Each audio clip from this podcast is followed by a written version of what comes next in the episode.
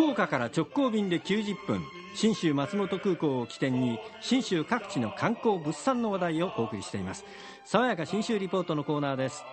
スタジオにはいつもの通り中島理恵リポーターです。おはようございます。おはようございます。今日ご紹介するのは昨年の大河ドラマでも描かれて、まあ、認知度が一躍というかさらにアップした戦国武将、うん、真田一族の本拠地です、うん、上田市の真田地区というところがあるんですが、うんここで注目すべきは真田の一族が大切に大切にしてきた神社があるんですね、はい、山に家と書いて山が神社っていうところなんですが、うん、ちっちゃな森に囲まれたでもあの信仰の対象である、えー、東屋さん4つにですね小里編の安倍さんのあの字を書くんですが、うん、東屋さんを望めるというなかなか趣のある神社なんですよ。はい、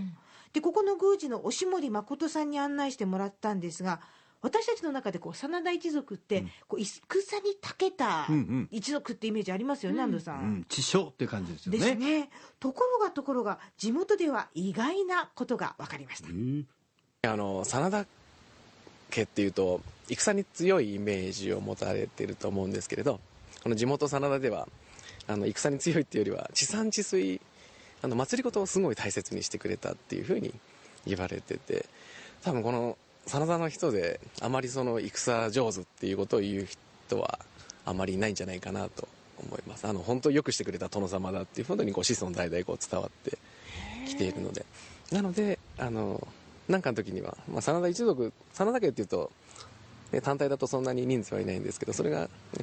結集して真田一族っていうこの軍隊というかを形成しているので何か殿様ねすごいよくしてくれるので何かあった時にはみんな本気になって戦うぞっていうものがこの真田の強さの秘訣ではないかなと。ああなるほど。強さの秘訣はそういう地産地水。インフラ整備をしっかりやってくれたってことですね。そうなんですよ。これ実際に神様の川って書いて神川っていう合戦があったんですが、うん、その時もこの川の流れをうまく利用して、うん、日頃から土地を見て回ってないとそういう作戦ってね実行できないんですって。うんでさらにその、まあ、雪村信繁さんのお父さんである正行公の古文書が残ってて、うん、その東屋さんという信仰の山の伐採を一切禁じるそういう文書が残ってたりするんですって。で不思議なことにこの山賀神社っていうところ戦いのための祈願戦勝祈願の証拠が一切伝わってないんですって、後の時代になっても作られてないその理由について、えー、押森宮司こうおっしゃってましたそれだけその人を大切にしてたっていうか戦に勝つよりはこうみんなでちゃんと戻ってこようっていうことをしていたからではないのかなっていうのはお宮にいて感じることですね。戦に勝たせてくださいではなくてこうなんとかねやっぱり小さな豪族なのでどうやって生き延びていくかっていうことを常に考えて生き抜いた一族だと思いますのでこうなんとか、ね、無事にみんなと戻ってこれるようにっていうような願いを込めて戦ってたんではないかなと感じております。領民を大事にしてたということですね、えー、それが本当によく分かったところで。でこの真田地区にえ長い谷の寺と書いて長国寺というお寺があってここではその雪村さんから数えるとおじいちゃんである雪高公とおばあちゃんの鳥さん、うん、それからお父さんの正行公のお墓があるんですね。うんうんあの宝鏡院塔っていってあのこうボコボコとタワーのようになった丸石が組み立てられてるお墓なんですが、うん、この後ろに森が広がっててなんかこう山に守られてるようなそんな感じのお墓なんですよ。でご住職の宮下俊也さんに案内してもらったんですが「いやーすごいですね」と言いましたらこんな話を聞かせてくれました。あの大変有限な場所かなとも思いますあの後ろの欅もこうちょうどお墓になぞられてるかななんて思うぐらいあの立派にはい、結構古い欅の木でございますけど根っこをよく見ていただくとつながってるところがありますので、はい、これあの私の勝手な妄想でいつもいろいろお話しするんですけど、あのちょうどお墓になぞられていくとちょうど雪高公がいまして、ねまあ、ちょっと奥さんが鳥さんあの寄り添った形にちょっと近づいていましてであの正行公になるところがあのちょっと根っこでつながっててこう 不死のつながりみたいな。おおいいですね。まあ歴史も勉強だけじゃなくてこんなことにこうちょっと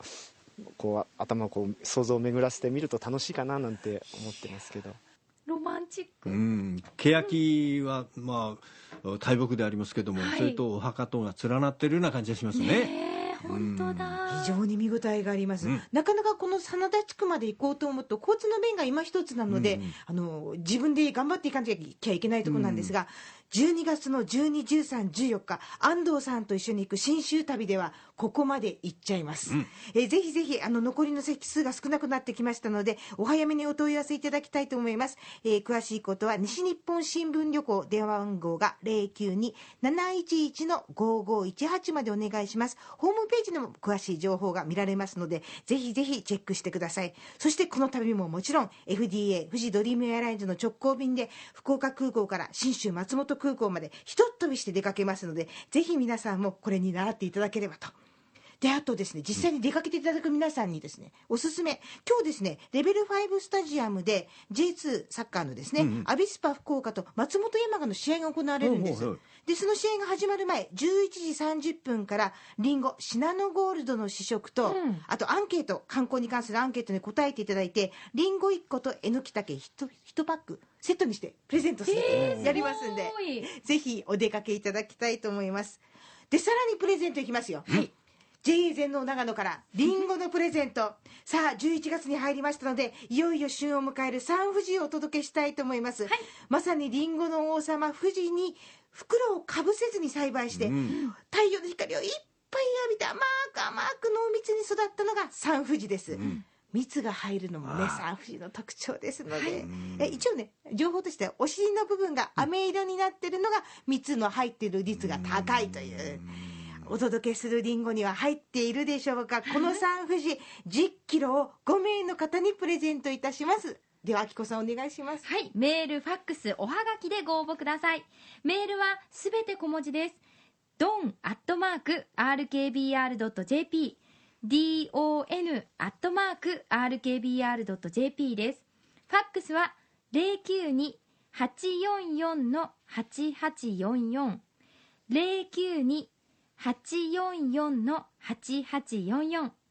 おはがきは郵便番号八一四の八五八五。安藤豊どんどこサタデー新州りんごプレゼント係まで。おはがきは十一月十五日化身有効となっています。リポートは中島理恵さんでした。爽やか新州リポートでした。